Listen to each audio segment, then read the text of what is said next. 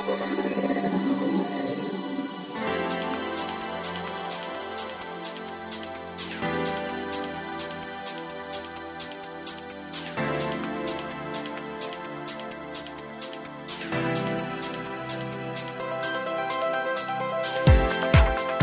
にちはゆきです。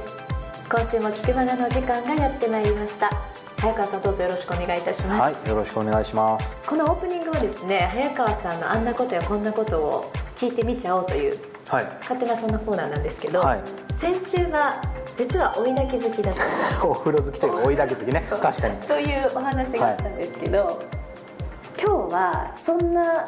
勝手にその後思ったんです、早川さんじゃあ生活空間の中で一番お風呂場が好きなんじゃないかなと思ったんですけど、うんうんうんどうですか？この私の見解。ああ、そうだね。あのまあ結論から言うとイエスなんですが、ええそうそう今思ったんだけど、うん。そのお風呂は好きなんだけどやっぱさ、その逆に思ったように空間ってやっぱ大事でさ、空間？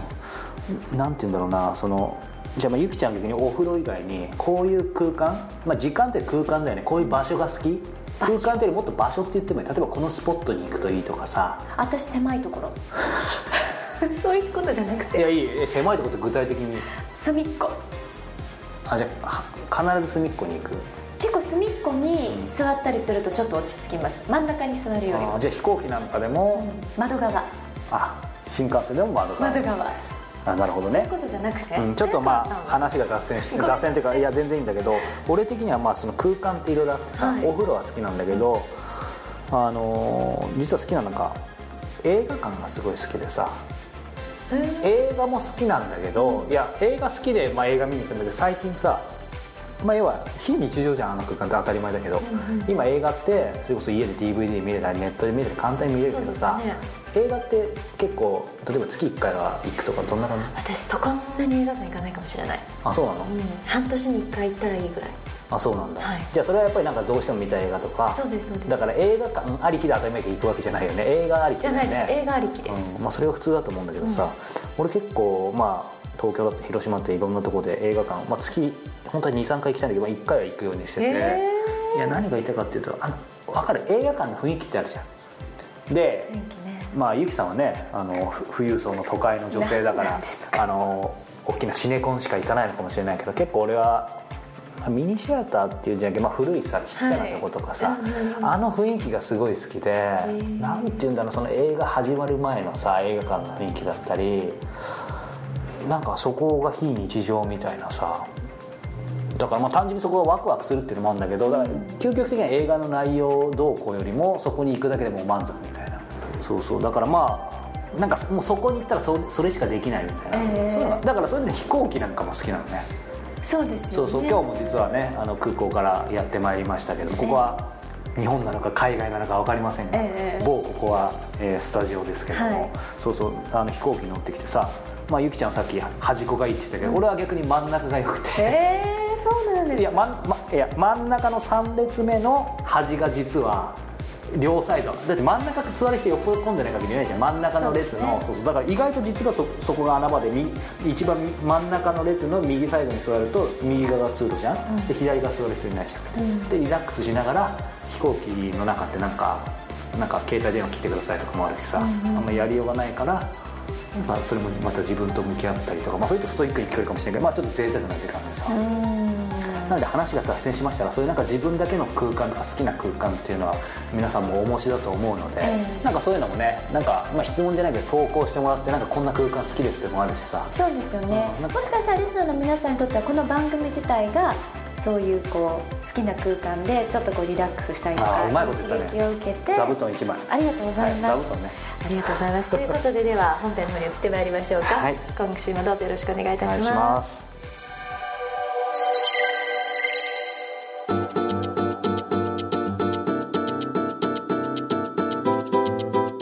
続いては今月の菊間がインタビューです。今月は小坂英二さんのインタビューをお届けしております。はい早川さんこの小坂さんインタビューの中で、はい。その感性というお言葉、はい。たくさん出てきているんですけれども、早川さんご自身は何かこうご自分の感性を高めるために特別にしてらっしゃることとかってありますか？何してるかなと思ってまあまあシンプルだよね。今日さっきその空間っていう意味で映画館ってあったけどさ、まあ、もちろんその映画館に行くっていうことがなんか俺的にワクワクしたりとかさ、なんか非日常だからそのまあすごく何かワクワクを感じるみたいなってこともあるし、まあ、シンプルに映画そのものもそうだよね。そうですね。であとはまあなかなか忙しくできないけどやっぱり登山したりとかさ、うんうん。やっぱり個人的に思うのはその普段のローテーションにないことをすること。うん。だってさ普段のローテーションにあることってさもうある意味無意識でもできるじゃん。そうなんです。そうすると考えなくて感じなくてもできる、だからそれはプロ皆さんが持ってるプロフェッショナルなこともそうだと思うしそれは大事だと思うんだけどでもそうするとそれ無意識でもできるけど逆にその無意識でもできることのレベルを上げるためには普段その無意識でできないことをどれだけなんか吹き出しに入れとくかっていうのはすごく大事かなと思って、うん。ちょっと抽象的なんだけど何てか分かるかな、うん。そうそう。だからなんか僕はまあもっと言うとまあ登山とか映画とか好きなんだけど、まあ、そういうのとは別に普段のそういうある意味登山映画も好きでやってることだからそれはそれでいいんだけど、まあ、それもあんまり無意識にやりすぎてやっぱ人間ってさ贅沢になれるとさ 刺激がなくなるじゃん。そうですよね。そうだからなんか最近思ってるのは食わず嫌いなこととかうん。一見あ俺興味ないなみたいなさそういうのをやっぱりそういう意味ではそれをローテーションで定期的にやってる。うん。例えば宝塚見に行ったりとかさ想像つかないでしょ、うんまあ12回しかないけど、ええ。あとはミュージカルを見に行ったりとかさ、うんうん。正直あんまり本当だったら怒られちゃうかもしれない興味ないんだけどさ、うん。っていうのをまあなんか言ってみたりとかポッドキャストであのこれ聞いてる方は分かると思うけど落語とかの番組もあるんだよね、はい。ですごい人気あるんだけど俺個人的にはあんまり興味ないんだけどさ、うんうん。聞いてみたりとかさ。そうするとやっぱりなんかそれでもちろん好きなものがまた見つかればそれはそれで楽しいし嫌いでもあこれ俺嫌いなんだなとか俺これのこういう部分は好きなんだなとかさそれなんかのまた、ね、ヒントになったりもするし、だからそういうものをやっぱり食わず嫌いなものにこそ意外とさ何かあるんじゃないかなっていう、ヒントそうそう。うんこれでもねぜひなんかそういう意味ではその感性を高めるためにこんなことしてるとかそういうのもまたねお便りでもらえるそとうですね。嬉しいですね。はい。ということででは小坂英二さんのインタビュー第3回目ですね。お聞きくださいまあ、この本の中にもありますけどその、まあ、歌舞伎ものっていう部分と、まあ、感性っていう部分はリンクしていくと思うんですけどその感性をやっぱり磨くというかうんうん育てていく上で、まあ、これ聞いてる方になんかヒントっていうのをもしいただけるとしたらどんなことが、まあ、ちょっと大きな質問ですけど。まあ、今の話に結構連なっていますけれどもね、やっぱ自分の中で何かね自分の感度がうん。アンテナがピクピクって向くものってあるんですよ、うん。やっぱそこに敏感になって、うんそれがそのなんつうかお金がそれで儲けられるとか儲けられないとかいうことの以前にそのなぜそこに感度が向くのかなんだよね自分が。そうか。それはなんか自分の才能と言ってもいいのかもしれないし感性と言ってもいいのかもしれないんだけど、まあ、いずれにしても大きくはあ別の角度から見れば脳の働きなのかもしれなくて、つまりその人の持ってる脳の働きの特質なのかもしれなくて、とにかく人が向かないところに感度が向いたりするんですよ、はい。例えば私であればこの歌舞伎物感性の中に、若きの私の絵が出てきますけどもあ,、はいありました。れ京都の某はい。寺なんですけどあそうなんですね。京都の某寺に なんか少年時代の私はがい。座ってると、はい。それは実話でしてね。実際少年時代から京都のお寺に入り浸ってたんですよ。歌舞伎ものですよ歌舞伎物でしょ？で、ね、周りにそういう感度を向ける人いない。はい。いないん。けど、私は向いてたんです、うんだからそれ行くわけですよね、うん。じゃあそれで私が寺の評論家になったかとか、そういうことでは全くないうんうんんだけどやっぱり自分の感度がそこになぜか向いちゃってたわけですよ。でそれ同時に、あんまり同時でもないけどちょっともう少し年代は遡りますけど、はい。怪獣って私すごく好きで。怪獣出てきてますね。怪獣出てくるでしょ、うん。ガメラとかモスラとかキングギドラ、すごい好きなんですよ、で今でも好きなんです、うんうん。で怪獣オタクでして、はい。同時に「スター・ウォーズ」マニアですけども、あそうですよね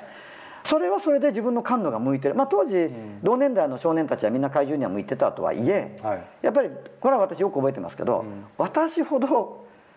マニアなうん。向き方をしてた人はあんまりいなくて、そうか。うん、それなんかじゃあ寺と怪獣と関係あるのかってないけど、とにかく自分の感度はそこに向いていると。そうか。うん、その感度の向いたところをちょっと突き詰めてうん。いったり、ん。そうするとある意味こう周りの人たちと同調できないかもしれないわけだよね、例えばみんながサッカーやろうぜって言ってる時に例えばサッカーに僕は興味ないと、うん。それ寺行っていたいと。言うとそれ俺寺行くわって話になるじゃないですか。でもそこで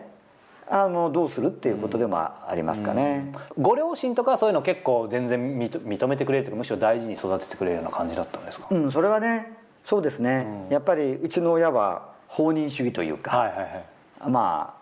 好きなようにやんなさいっていう感じ、うんうん。当然好きなようにやってるとどっかつまずいて転んだりするんですよ、うん。でそういうことは割とあったんですけど、若い頃に私、うん。でもまあそれなりにうん。一回転んだらもうお前話にならんっていうことでもなく、うん。つまり親からそういうことをあんまり規制されてないはいですね。う、んまあ、容認されているというか肯定されているというか。なるほどね。うん、もちろん踏み外すとこっぴどく、叱られますけれども でもそういうことも相まって、うん。自分の感性をまあその感度が向いてるところを大事に育めたと、うん。でそれはちょっと難しいことかもしれないんだけど、例えばそうすると当時私自身が実際あったんですけどもたくさんの人たちが関心持ってるところ例えば野球とかさ、はいはい。まあ、少年だと野球なんですよ当時ね。今だとサッカーかもしれないけど全然興味がないんでそう分かち合えないわけ話題を、はいはい。なんだけど、うんこっちはこっちで面白いとね、うん。別に友達なくなったりはしないんですね、うん。だからまあ今はもう少し同調圧力が強いのかなっていう気もしていて、うん。この本の中で、うん。まあ同調圧力に負けない生き方っていうのはいあがりましたね。ちょっとこうサブタイトル的になってるうん。ん。ですけれどももう少しこうみんなの話題にちゃんとついていけないとうん。いけないっていうなんか辛さがうん。生きづらさがうん。あるのかなと。でもそれはその悪いこととは言わないんだけど、生きづらさを生んでいるかもしれないなと、うん。自分の感度のそれぞれ赴くままにみんな行って、うん。自分が面白いと思っているものを出し合う、はい。創発的な面白さの方が絶対面白いんだけど、でも同調圧力が強い社会だと、うん。まあ、みんながみんなこのドラマ見てるっていうと見ないといけないし、ん。みんながみんなこのタレントを応援してるっていうと、応援しなきゃいけないかもしれないわけじゃないですか。そういうところでは、やっぱり、まあ、私的には今申し上げたようなメッセージを出すことで、その生きづらさがね、うん。つまりもしかするとそうやって同調圧力に負けてしまうと、はい。あなたの独特な感性が育まれないかもしれないなと、もったいないと思うんですよ、本当だったらどんどん磨いていくと感性ってさっきも言いましたけど脳の働きなんで、はい。まあ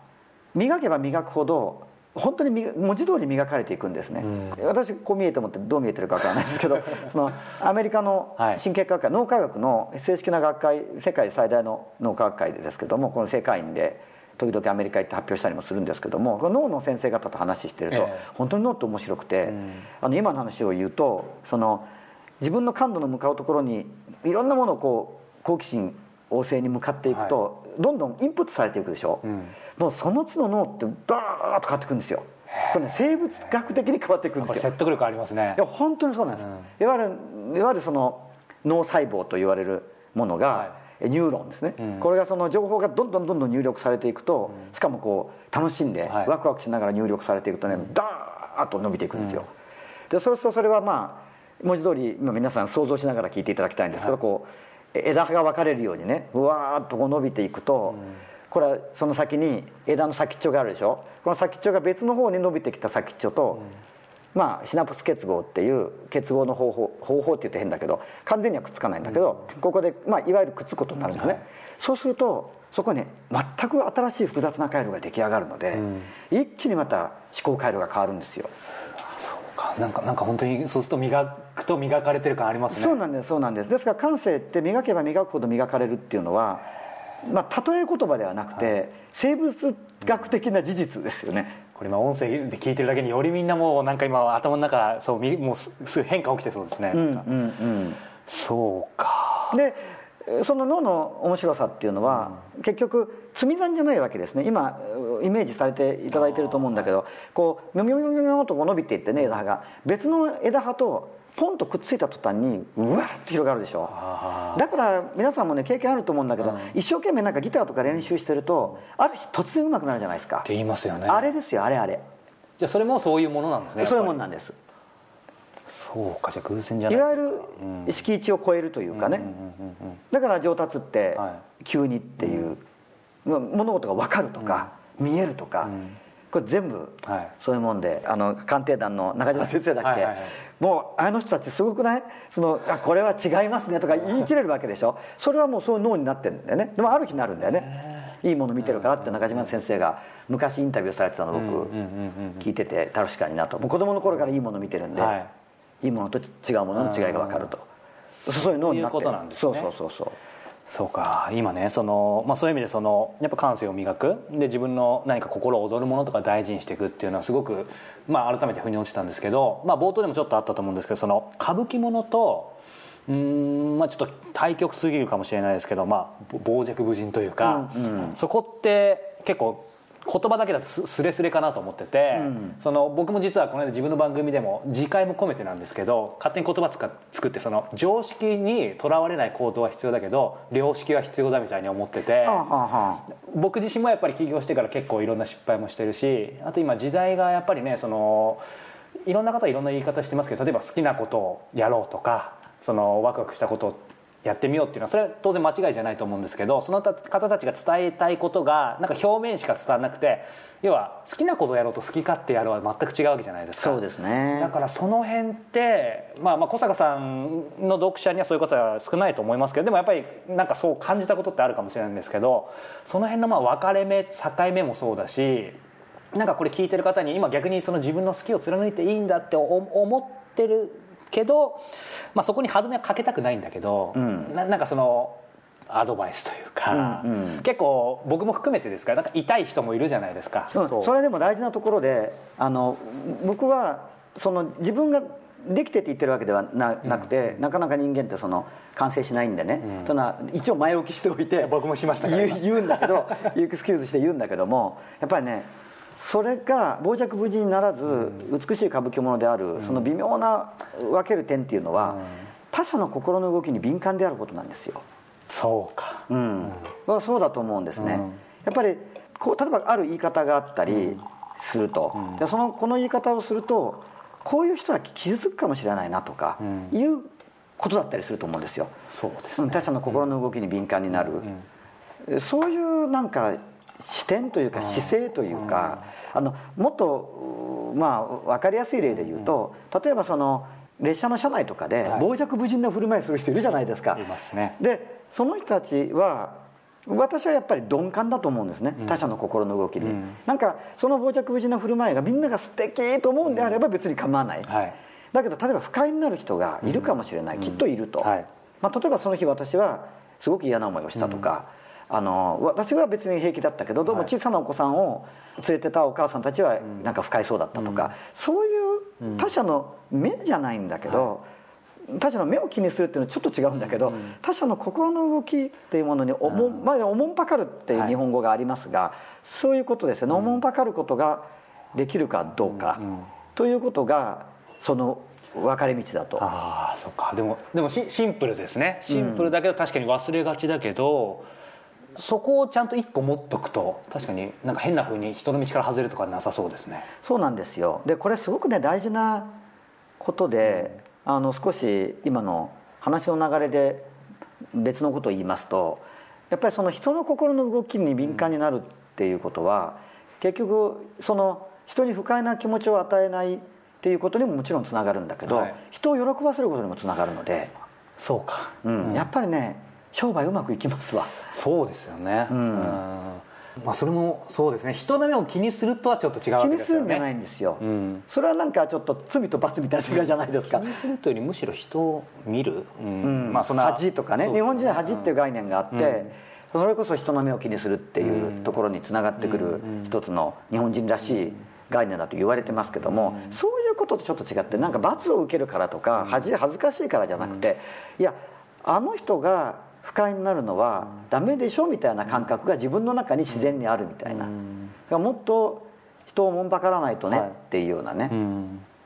いやなんか小坂さんのねこの今回の初性歌舞伎の感性読んでてまあその辺この今日のインタビューの冒頭でもやっぱりそこの境目の話もあったしその辺の部分も確か書いてあったのでなんかそこが個人的には実は一番まあ自戒も込めてですけど心打たれて、うんうん。なんだろうやっぱりその好きなことをやろうとかそういうことを書く書いたり伝えてる方いっぱいいらっしゃると思うしもちろん素晴らしいと思うんですけどそこの要は一番なかなかそこスレスレじゃないですか。そこの真ん中の部分を小坂さんってやっぱりつ伝えてらっしゃると思ってて。多分ね今非常にいい鋭い指摘をいただいたわけですけれども、あのおそらくそれが僕ができているとすればあの一つの理由はここにあると思うんだけど、その本当にこう今の相手の気持ちに敏感になる、はい。相手の気持ちの心の動きに敏感になるってことを、それがありかつあの先ほどの自分の感性にも敏感になっていて、うん。その部分を自分なりにこう磨いていく、うん。自分なりにひより非凡にはい。していくというようなことが、ビジネスの世界ですごく掛け合わさってくると、うん。やっぱりね収益が生まれてくるんですよ、うん。うん。でそれを我々やってるのでなるほどね。日夜。うん。例えばその私が昔あんたが言ってるようなことをね本気でビジネスマンが耳傾けちゃ、うん。この厳しい競争の中で勝てないよってもうすごい言われてきた。例えばその一つはお客さんのことをもんばかって絆を育んでいきましょうみたいなことを言ってるとそう言われたわけですよ、うん。だけど結局そういうことをやれてる、ん。例えばうちの会員さんたちなんかが圧倒的にお客さんの支持を得て、うん。そしてそのお客さんのことをおもんばかって、次彼らを喜ばせるには自分たちがやれることですよ。クリーニング屋さん。はクリーニングで、うん。とんかつ屋さんはとんかつです、うん。その自分たちがやれることで人を喜ばせて豊かにするにはどうしたらいいだろうかを考えて、それが割とこう敏感なので、ちゃんと試行錯誤ができてるわけですね、はい。うん。そうするとそれはもう当たり前のことだけどお客さんがややってきて喜んでお金を使うわけですよ、うん。だからその、うん。結果的に喜ばれてうん。儲かるってことにつながってきていると、うん。でそこはまあシビアなことにお金がちゃんと入ってきてるのってことにつながってくるもんだからそうですね。そのシビアさと我々常に向き合って、うん。かつそのそれこそくどいようだけどその昔はあんたの言ってることなんかい聞いちゃうね、ビジネスなんかうまくいくわけないっていうようなことを言われてたようなことを我々はビジネスの軸に持って、うん。でも実際にはそれがこうしてお客さんから感謝されてうん。ちゃんと儲かるビジネスのありようにつながっていくんだよってことに向き合い続けてきてるので、うん。今のような、うん。多分その今早川さんおっしゃった、はい。中間のところをうんちゃんと言える、いやそうですよね、うん。そそこの本当にそこがそこの味噌が欠けてると、まあそんなにことさらに売上収益にん。こだわって今言ってるわけじゃないんだけど、やっぱりこうキャッシュに変わらないっていうかね、うんそしてそのね短期的には何かなってもやっぱ長期的にはそこがないと続かないですよね、うん我々のビジネスのモットーは持続性うんなので、うん。やっぱり規模拡大ではなくて、はい。最適規模で持続するとうん。いうことだし、常にお客さんに感謝されるうん。ということだからやっぱりそこって先ほどの話ちょっと戻すと好きなことをやりなさい好きなことやっていいんだよってことがうん。ずれていかない、うん。少なくともビジネスの世界では、はいはい。その好きなことやってるんだけどお客さんに喜ばれてるのとか、ん。ちゃんとそれ売り上げ上がってるのっていうことにやっぱりつながっていくしね、うんうんあるいはその今言い直してくださったみたいに短期的にはうまくいったけどどうなのと、3年5年どうなのという大体あの企業のねなんだっけ20年生存率あーありますよね。って0.3%かなんかでしょ、今言われてるのは。だからそれぐらい20年も喜ばれ続けてやっていくって難しいことなわけじゃないですか、うん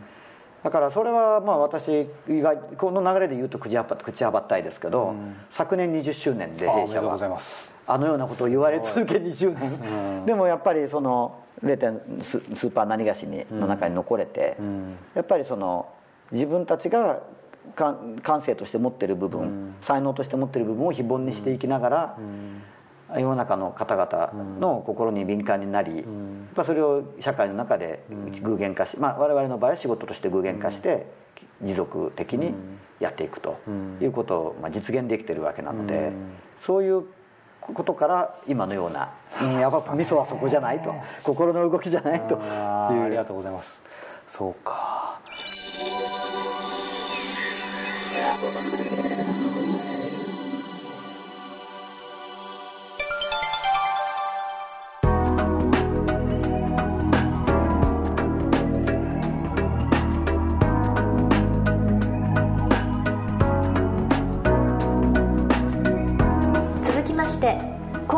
の良いこと良いもの。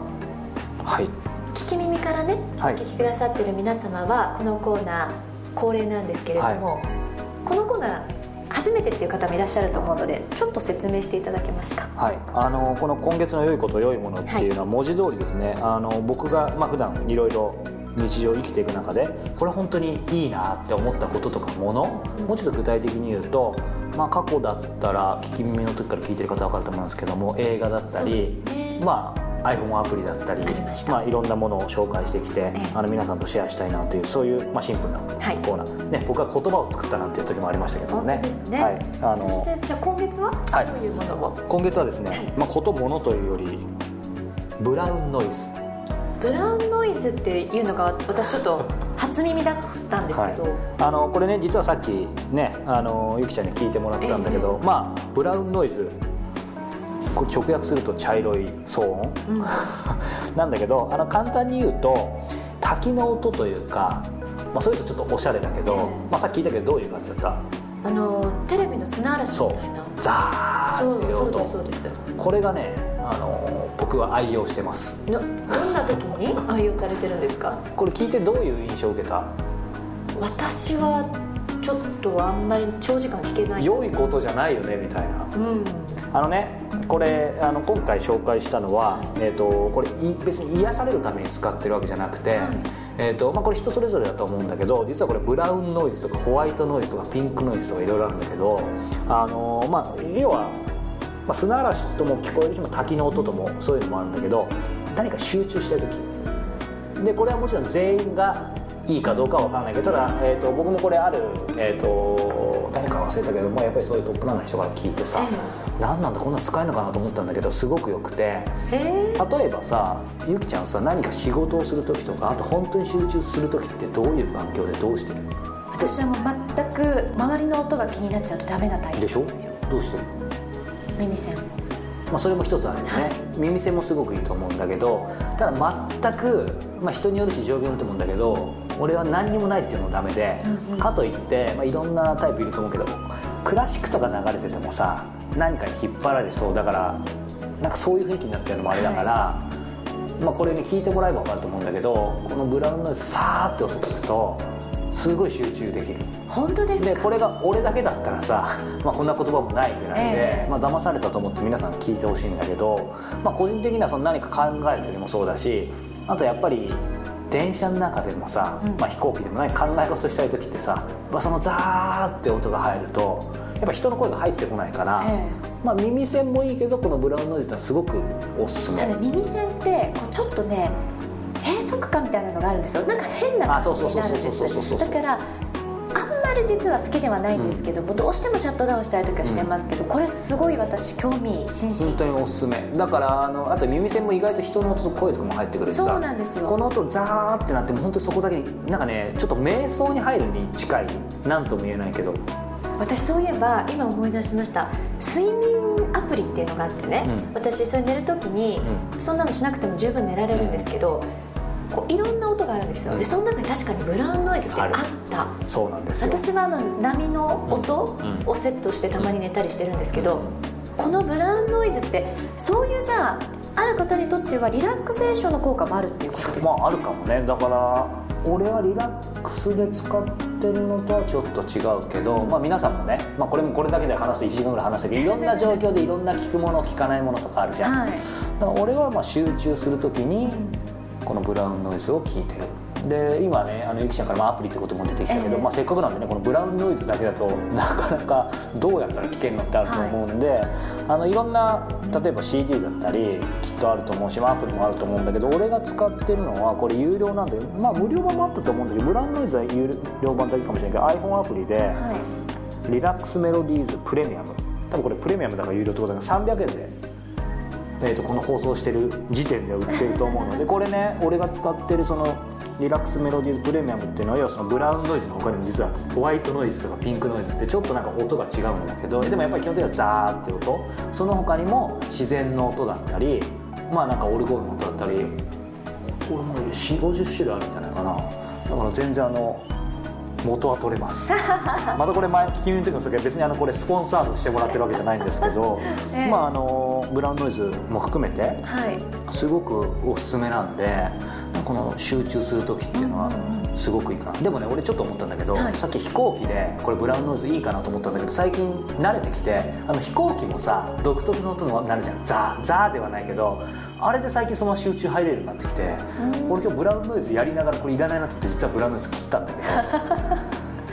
まあそんな不思議な要はなんか自分が入るスイッチ入るねなんかポイントってあるだろうから、まあ、今回ブラウンノイズをご紹介しましたが、ええ。それがね空間でもいいし、ん。何かを見ることでもいいし、まあ、ぜひぜひ皆さん今回のブラウンノイズのヒントに、まあ、そういう、えー自分だけの何かスイッチを入れてもらえると面白いななんていうふうに思ってます。すね。ということで今月の「良いこと良いものは」ブラウンノイズの音も収録されているリラックスメロディーズプレミアムはい、こちらの iPhone アプリを紹介していただきました、はい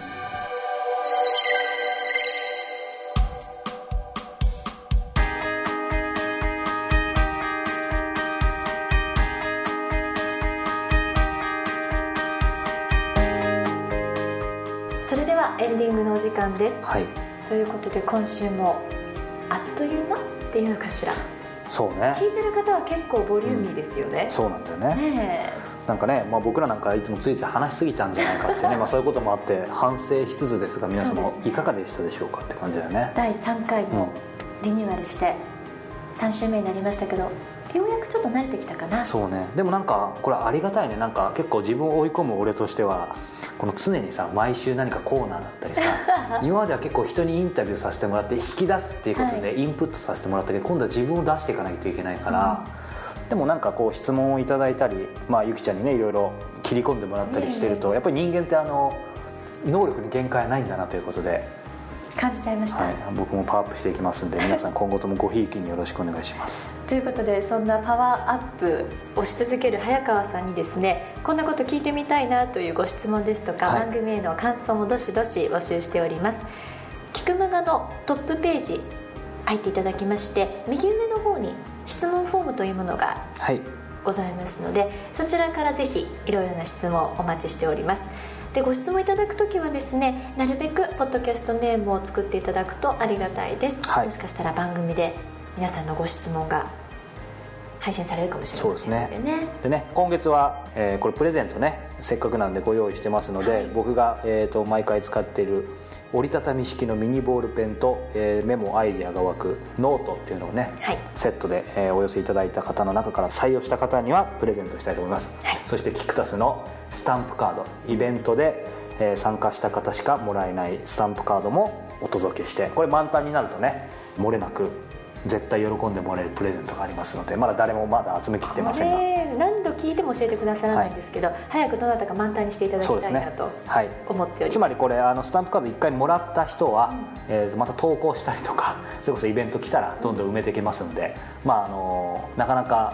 イベントには来れないっていう方もそういう形で集めていくといいかなと。そうですそのうちなんかデジタルのカードを作ろうかな。あら。そうすると海外でも。そうですね。うん。まあでもなんか PDF で送られてきても嫌だろうからそんなちょっとアイデアを練りますが 皆さんぜひこれ質問ねせっかくなんでぜひぜひお寄せいただければと思います、はい、お待ちしております。それでは来週もお耳にかかりましょう。